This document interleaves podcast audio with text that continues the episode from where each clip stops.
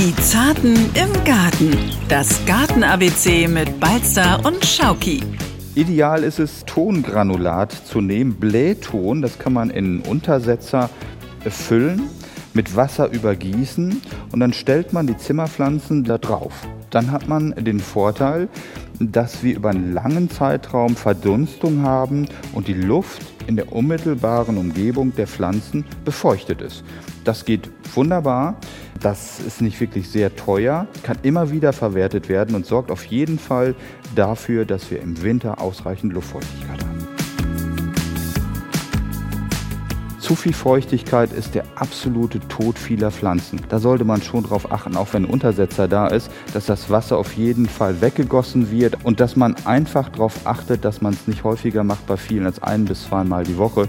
Das wäre Gift für die Pflanzen. Nach Möglichkeit auch abgestandenes Wasser, kalkarmes Wasser verwenden, das ist wichtig. Das tut den Pflanzen einfach richtig gut.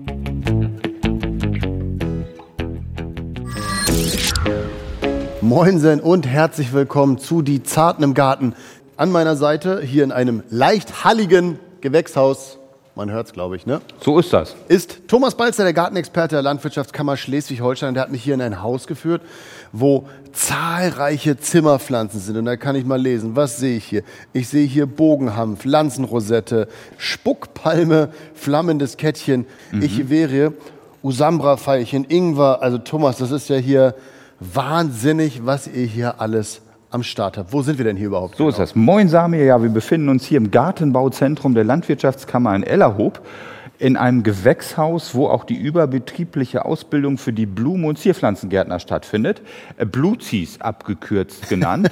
und die müssen natürlich ja auch sich im Rahmen der Ausbildung mit vielen spannenden Pflanzen beschäftigen, mit Zierpflanzen, mit Blumen. Und die stehen hier alle ein grober Überblick über das, was es hier alles so gibt und was natürlich auch in vielen Gärtnereien verfügbar ist. Es ist wirklich wahnsinnig. Also die, die Auswahl, die hier ist, unglaublich. Ich habe auch schon mein Herz verloren an Tradescantia pallida Purple Heart. Tradescantia, ja, das ist ein ganz tolles Pflänzchen, die einfach auch so richtig geil aussieht. Geil darf man ja nicht mehr sagen, Entschuldigung, aufgrund ihrer Blattfärbung einfach so als Strukturpflanze auch in, ich würde sagen, in besonders moderne Zimmer reinpasst, weil sie auch im Winter ein bisschen für Farbe sorgt. Absolut, das ist so ein richtig schönes Purpur, also wirklich, äh, das sieht aus, als würdest du dem Kardinal auf die Robe gucken. Ja, genau. Dann sehe ich hier auch noch ganz toll eine Monstera obliqua. Mhm. Äh, die klassische Monstera kennen wir alle, diese riesige Pflanze, die irgendwann mhm. mal eine Wohnung für sich selbst braucht.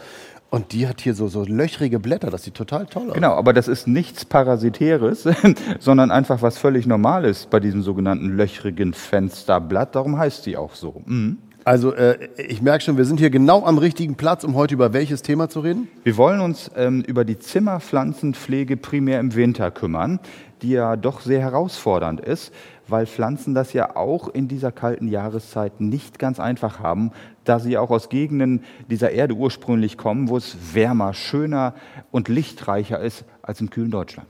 Und deshalb wirst du uns heute erklären, zum einen, äh, wie man den Pflanzen den Winter etwas angenehmer macht. Genau. Und wie man dafür sorgt, dass sie auch im nächsten Frühjahr wieder gut durchstarten können und ihre Lebensgeister über den Winter nicht verlieren. Also, wie machen wir der Pflanze den Winter richtig schön? Das erklärt uns Thomas heute in den, oh, sagen wir mal, kommenden 20 Minuten. So machen wir das, genau. Der Winter, der jetzt so langsam kommt, ist für uns alle ja, oh, ich sag mal, bedingt schön. Also nicht jeder freut sich drüber, weil äh, wir haben weniger Sonne, es wird kühler. Ähm, das sind jetzt die Gefahren für uns. Was mhm. sind denn die Gefahren für Pflanzen? Pflanzen haben das Problem, ähm, dass die warme Heizungsluft einfach den Stoffwechsel anregt, ähm, aber gleichzeitig die Lichtstärke äh, zum Wachsen nicht mehr ausreicht. Und das führt dazu, dass die Pflanzen Wuchsdepressionen bekommen, dass die Blätter ähm, so aufquellen, dass sie schlapp herunterhängen, dass Triebe ganz lang wachsen und dass sie dafür anfällig werden oder dadurch anfällig werden für Schädlinge, für Blattsauger zum Beispiel. Und das ist eben überhaupt nicht gut. Ein Beispiel, wenn wir ähm, bei tropischen Zimmerpflanzen wie bei den Orchideen vergilbte Blätter haben und die Pflanze ohnehin geschwächt ist, dann haben wir im Nu auch Läuse. Und das ist ein ganz, ganz großes Problem. Klar, das ist ein Einfalltor. Wenn man sich nicht mhm. wohlfühlt, dann ist man natürlich auch offener für eine Krankheit. Ähm, es gibt ja aber auch Pflanzen, die, die, sollte man sowieso gar nicht bei sich im Wohnzimmer lassen, wenn das äh, die, die, trockene Heizungsluft da ist und vielleicht auch wenig Licht da ist, mhm. und man vielleicht die Vorhänge zuzieht, um beim Heizen zu sparen. Äh, was gibt es da für Beispiele und was mache ich mit denen? Mhm. Wir haben ja häufig auch, und dazu gehören meistens ja auch die Überwinterungspflanzen, die hell und kühl überwintert werden sollen. Ich nenne da mal die Bougainvillee beispielsweise, die echte Feige, Abutilon, Fuchsien, die brauchen einfach eine ausgeprägte Ruhezeit und nicht zu hohe Temperaturen für die folgende Wachstumszeit. Und wenn Sie die nicht bekommen, schwächeln sie im nächsten Frühjahr und sind dann besonders anfällig auch für Pilzkrankheiten. Also das ist so ein Beispiel. Okay, und wenn ihr da noch mehr Beispiele wollt, ist das gar kein Problem. Dann surft ihr einfach auf ndr.de und geht in den Ratgeber. Da findet ihr den passenden Artikel dazu, wie man mit Zimmerpflanzen im Winter umgehen soll. Und wenn ihr darüber hinaus dann noch eine Frage habt, dann schickt ihr die einfach an Thomas und mich. Das geht einmal über den Messenger der NDR Schleswig-Holstein. Da könnt ihr es auch als Sprachnachricht machen und landet im Fragenfreitag. Oder aber ihr nutzt die E-Mail-Adresse, die Thomas mittlerweile in- und auswendig und fast schon rückwärts sagt. Ja, genau so ist es. Schickt sie uns gerne an die Zarten im Garten ndr.de. Wir freuen uns über viele, viele schöne Fragen. Genau. Und wir wollen jetzt aber so ausführlich sein, dass ihr vielleicht gar keine Fragen habt oder gar keine Fragen zu dem Thema habt. Mensch, uh, das sind nicht Thomas und unsere Knochen, bevor ihr jetzt erschreckt. Wir sind ja wie gesagt im Gewächshaus und da geht ab und zu die Decke auf und hier wird auch gearbeitet. Deshalb hört man mal, dass hier mal so ein Wagen vorbeirollt. Also nicht erschrecken. Äh, wir versuchen trotzdem das bestmögliche Hörerlebnis für euch zu zaubern und werden jetzt gleich darüber sprechen, wie wir den Pflanzen im Winter helfen, damit sie gesund durch die Zeit kommen. Pflanze soll gut durch den Winter und deshalb kann man so ja, ein paar Punkte einfach aufzählen, mit der wir jeder Pflanze einen Gefallen tun. Und da ist es wie eigentlich immer bei uns der Punkt, dass wir erstmal über den richtigen Standort reden. Diesmal geht es nicht ums Draußenpflanzen, sondern um den richtigen Standort der Pflanze. Wenn wir jetzt zum Beispiel gucken, äh, hier ist das Zyperngras, das steht hier in einem kleinen Wasserbassin. Ähm, wie würde ich das denn zum Beispiel zu Hause aufstellen? Also Heizung ist wahrscheinlich falsch. Genau so ist es.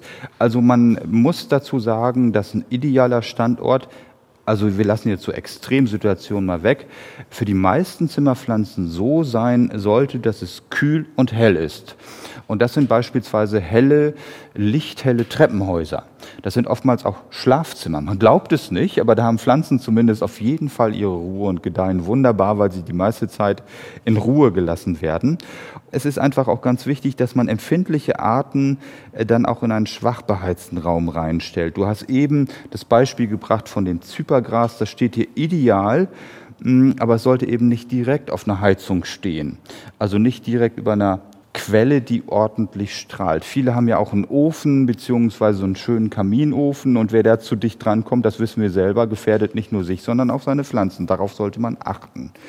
Nach Möglichkeit sollte es auch so sein, dass Pflanzen, die komplett einziehen, die können natürlich dunkel stehen, wenn ich da beispielsweise an Schmucklilien denke. Ne?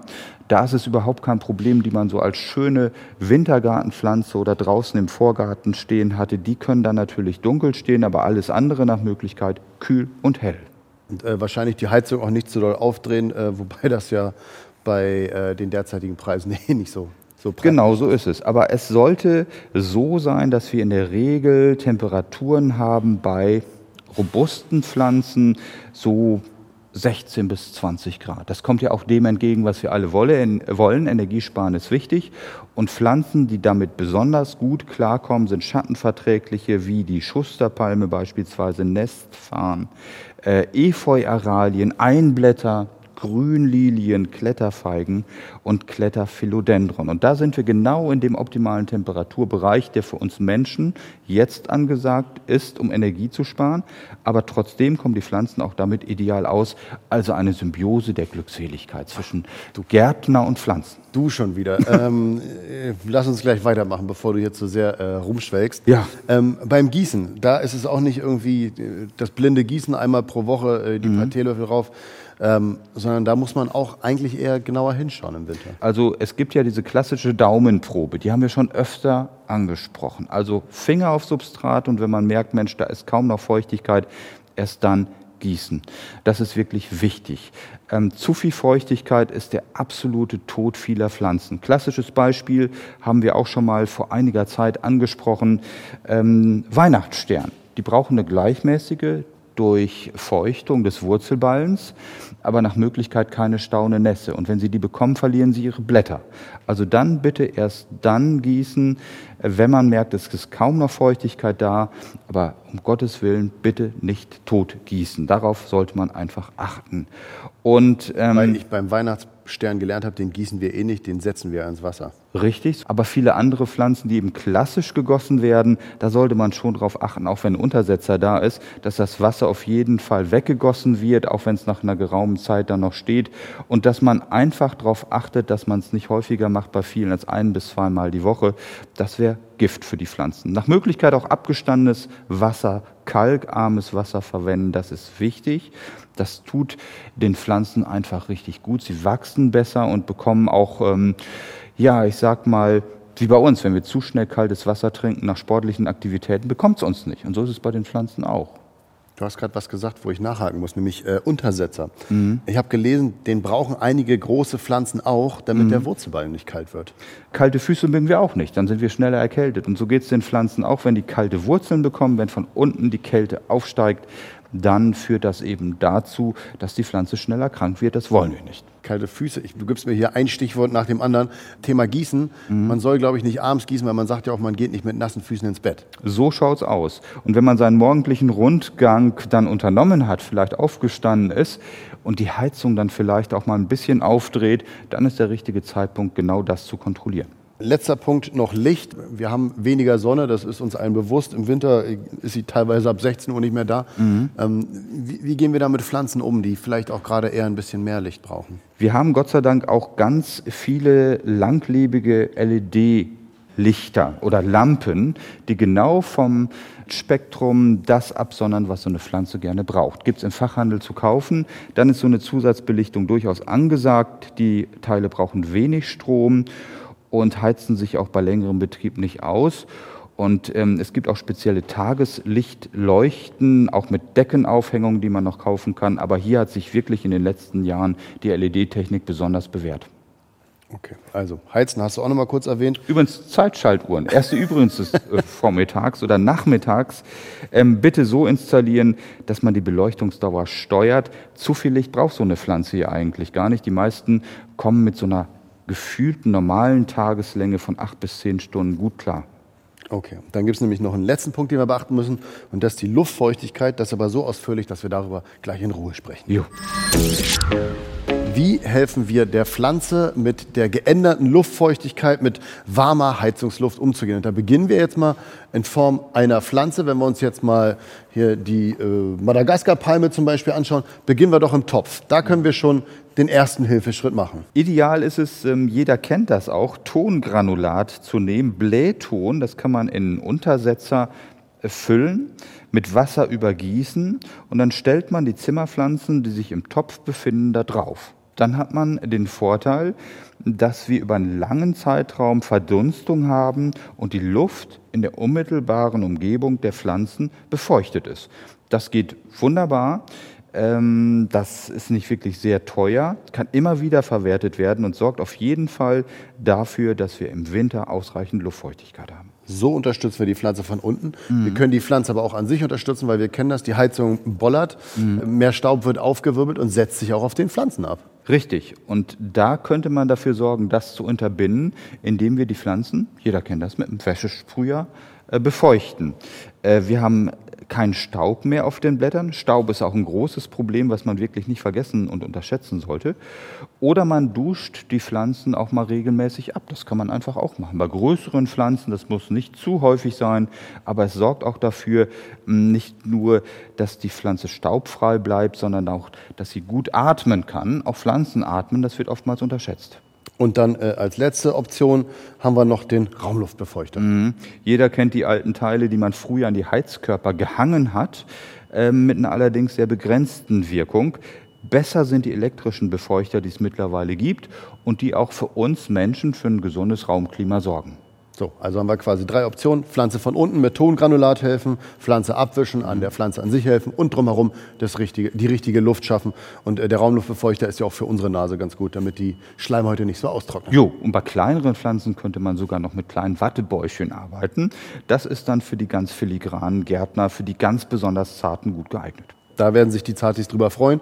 Und jetzt wollen wir als letztes dann aber noch bei den Zimmerpflanzen darüber reden, was passiert, when the shit goes down the floor. wenn, wenn, der, wenn, wenn der äh, Mist schon passiert ist quasi, wir haben Schädlingsbefall und wie man damit umgeht, das mhm. erklärt uns Thomas jetzt gleich. Man merkt ja gar nicht unbedingt jede Krankheit, die man selber hat. Also wenn wir jetzt zum Beispiel Läuse auf dem Kopf hätten, gut, dann müssten wir kratzen. Haben wir bei einer Regel seltener. Wie ist das denn bei Pflanzen? Also die sagen uns ja nicht, bitte kratz mich da am Blatt. Wie merke ich da überhaupt einen Parasiten? Sie können auch schreien. Im schlimmsten Fall. Man muss nur genau hinhören. Nee, das ist ein Scherz. Man soll sich mindestens einmal wöchentlich die Pflanzen wirklich anschauen und auf klebrige Blätter achten, auf Blattbeläge, auf fahle, auf gesprenkelte Blätter.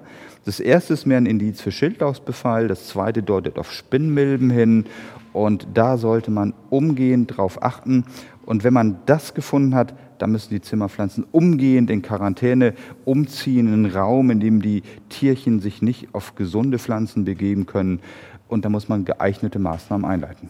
Ähm, was wären das denn für geeignete Maßnahmen? Also nehmen wir jetzt mal an, äh, ich glaube, eine der, der, der, Hauptparasiten ist dann zum Beispiel die Spinnmilbe. Wie gehe ich da vor? Oftmals sitzen die auf den jungen Trieben zuerst. Und wenn man die bei größeren Pflanzen abschneidet, dann ist man das Problem schon los. Ansonsten sollte man beleimte Tafeln aufhängen, primär aber auch um geflügelte Tierchen abzufangen. Gibt es überall im Fachhandel zu kaufen. Sie dienen den Monitoring-Zweck, also dass man sieht, was unterwegs ist, fangen aber auch eben adulte Tiere ab. Auch das ist wichtig. Und man kann auch, das finde ich persönlich am allerbesten, Nützlinge gegen Schädlinge einsetzen. Raubmilben gegen Spinnmilben. Man kann Läuse, Schildläuse zum Beispiel parasitieren lassen äh, von sogenannten Schlupfwespen. Florfliegen, australische Marienkäfer fressen normale Läuse auf. Das ist einfach effektiv, bringt viel und wird äh, von den Produktionsgärtnern, von den Blumen- und Zierpflanzengärtnern auch schon verstärkt eingesetzt. Und dass diese Gelbtafeln wirken, kann man bei euch hier an diesem ähm, langen schwarzen Tisch mit der, mit der Folie, wie heißt das? Äh, mhm. Das ist so eine Maipex-Folie, auf der befinden sich Anzuchtschalen genau, mit Anzucht. Jungpflanzen. Genau, also man sieht hier mhm. ganz viele Stecklinge an so einem ja, fast zehn Meter langen Tisch, wo überall diese Gelbtafeln drin sind, auf denen kleine Fliegen äh, kleben. Und mhm. ich dachte vorher noch, dass das Namensschilder wären, aber da sieht man diese Gelbtafeln wirken und fangen das, ich sag mal, fliegende äh, Gekräuch ab. Also das ist Richtig, eine ganz tolle Sache. Gibt es auch ähm, speziell zugeschustert auf den Haus- und Kleingartenbereich im Gartenfachmarkt zu kaufen. Wie ist das, wenn wir, wenn wir die Pflanze isoliert haben und vielleicht nicht unbedingt Nematoden bestellen? Nee, wie heißen die? Äh, Nematoden, die werden ja hauptsächlich eingesetzt im Freiland.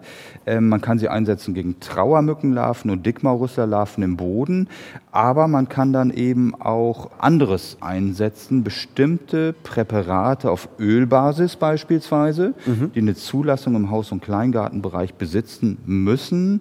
Äh, wichtig ist darauf zu achten bei den Packungen, dass da drauf steht, dass die Anwendung durch nicht berufliche Anwender gestattet ist. Kaliseife gehört noch dazu und sogenannte Azadirachtinhaltige Präparate, die man äh, gegen Läuse einsetzen kann. Das ist jetzt alles ähm, in der Kürze schwer darstellbar, aber wir haben zum Beispiel auch Listen bei der Landwirtschaftskammer, wo man sich da näher mit befassen kann. Auf der Seite LKSH kann man sich durchklicken und findet dementsprechend äh, alles Mögliche, auch wie man diese Tiere möglichst auf natürlichem Wege bekämpfen kann. Abbrausen von Blättern, auch das gehört ja erstmal dazu. Das Coole ist, das ist ja auch genau dein Job. Also wenn ihr, liebe Zartis, noch Fragen habt dazu, mhm. was genehmigt ist und was nicht genehmigt ist, schickt uns einfach eine Mail an die zartenimgarten.ndr.de oder eine Sprachnachricht über den Messenger und dann kann Thomas, der ja wirklich der absolute Mann vom Fach genau für dieses Thema ist, euch da alles erklären, was ihr wirklich nutzen dürft und was nicht. Und damit wären wir damit jetzt erstmal durch. Letzter Tipp noch, wenn es zu stark befallen ist, dann müssen wir es einfach abschneiden. Oder man verschenkt zu Weihnachten, dann ist man die Pflanze auch los. Ja, nicht ganz ernst. Ach, das ist gut, Thomas. Also ich freue mich, wenn Thomas mir keine Pflanze mitbringt demnächst, dann weiß ich, was Phase ist. Jetzt hast du mich ganz aus dem Kontakt gebracht, äh, aus, dem, aus dem äh, Takt gebracht. Was ich noch sagen wollte, ist, dass wir jetzt dann gleich zu Balzers Botanischen Gartengoodie kommen. Und das ist heute keine Pflanzenvorstellung, sondern ein richtig cooler Ausflugtipp. Balsters Botanisches Gartengoodie. Das Arboretum Ellerhoop-Tiensen im Kreis Pinneberg. Was soll ich dazu sagen? Es ist einfach zauberhaft, wo du mich hingeführt hast, Thomas. Wir stehen hier vor einem Baum mit wunderbarem rotem Laub. Im Hintergrund ist eine Sumpflandschaft, in der äh, Zypressen stehen, in der ein Boot ist. Thomas, das ist ja ein Zauberpark, wo du mich hingeführt hast. Absolut. Arboretum, also Baumpark zu Deutsch, par excellence kann man jetzt sagen. Wir stehen ja hier vor einem Ahorn-Ensemble, kann man sagen. Und im Hintergrund befinden sich eben noch weiter eingefärbte Gehölze, die sich widerspiegeln hier am Arboretum See, wo auch noch Lotusblumen Lotusblumen in Anführungsstrichen zu sehen sind. Und wenn die blühen im Parksee, umschlossen von diesem wunderschönen Gelände, geht einem das Herz mehr als auf, so wie das jetzt bei uns ja auch schon der Fall ist. Ja, das ist äh, im Prinzip, habe ich das auch auf deren Webseite gelesen, mhm. das Stichwort Indian Summer, also das, was man sonst quasi aus den USA kennt, wo es dann diese Alleen gibt und auch mhm. Parks, die, die diese schöne rote Färbung haben. Und genau das kann man hier auch erleben. Und das macht mich auch ein Stück weit sprachlos. Und wir sind hier gerade zu dritt reinmarschiert mit unserem Techniker Bernd. Und jeder hat irgendwo zwischendurch mal ein Päuschen gemacht und gesagt, Mensch, das ist ein richtig schöner Baum. Genau. Und dieser Park überzeugt einfach durch seine Fülle an Pflanzen und Pflanzengesellschaften. Also Stauden zusammen mit Gehölzen, die hier gepflanzt sind. Wir haben farbenfrohe Akzente auch noch im November und Dezember. Krokusse, Herbstkrokusse, Herbstzeitlose und später haben wir dann noch Zaubernüsse, Winterschneebälle, Winterkirschen, Winterheide, Winterjasmin, die das Herz höher schlagen lassen. Besuch lohnt sich definitiv auch im Winterhalbjahr oder später zum Frühjahr, denn geöffnet hat der Park auf jeden Fall noch im November. Und äh, viele fragen dann immer, wann denn? Von 10 bis 16 Uhr und der Eintrittspreis liegt bei moderaten 5 Euro. Das ist schön. Ich hätte jetzt nämlich die Frage gefragt, äh, wann denn? Aber das hast du mir Achso, okay. genommen. Sorry, ich komme in ähm, Schwelben. Aber so ist das mein. das passiert. Man ist einfach ja. so verzaubert von dem Ort und kann sich hier wirklich Inspiration ohne Ende holen und dann auch diese wunderbaren roten Bäume sehen. Also mhm. ich bin wirklich, liebe Zartis, ich bin ein Stück weit verliebt. So sollte mein Garten aussehen. Würde ich mir auch so wünschen, aber verzaubert zu sein, hier zu gucken, nicht verreisen zu müssen, das gute Licht so nah, das ist immer das, was mein Herz um die Zeit höher schlagen lässt. Absolut gerechtfertigt. Und deshalb bedanke ich mich jetzt nochmal bei dir, dass du mir das gezeigt hast. Also vielen Dank bei unserem Gerne. Experten Thomas Balzer von der Landwirtschaftskammer Schleswig-Holstein. Vielen Dank für diesen tollen Tipp und dein Wissen heute rund um die Zimmerpflanzen. Das hast du wirklich Sehr gerne. toll gemacht. Man merkt schon, keiner will was sagen. Ne? Wir genießen einfach. Fällt ihm aber auch nicht schwer im Arboretum Ellerhoop-Tiensen im Kreis Pinneberg. Was will man auch mehr? Kurz und Tease noch auf die nächste Folge. Was zeigst du uns? Oh, ich muss erst mal erwachen aus meinem Tiefschlaf. ja, wir wollen uns dann noch mal kümmern um den Schnitt der Gehölze, der Gartengehölze. Da gibt es so einiges, wo man Hand anlegen kann. Und welche das sind, welche besser nicht, darum kümmern wir uns. Das machen wir und bis dahin genießen wir diesen tollen Anblick im Arboretum. Viel Spaß. Die Zarten im Garten. Das Garten-ABC mit Balzer und Schauki. Ein Podcast von NDR Schleswig-Holstein.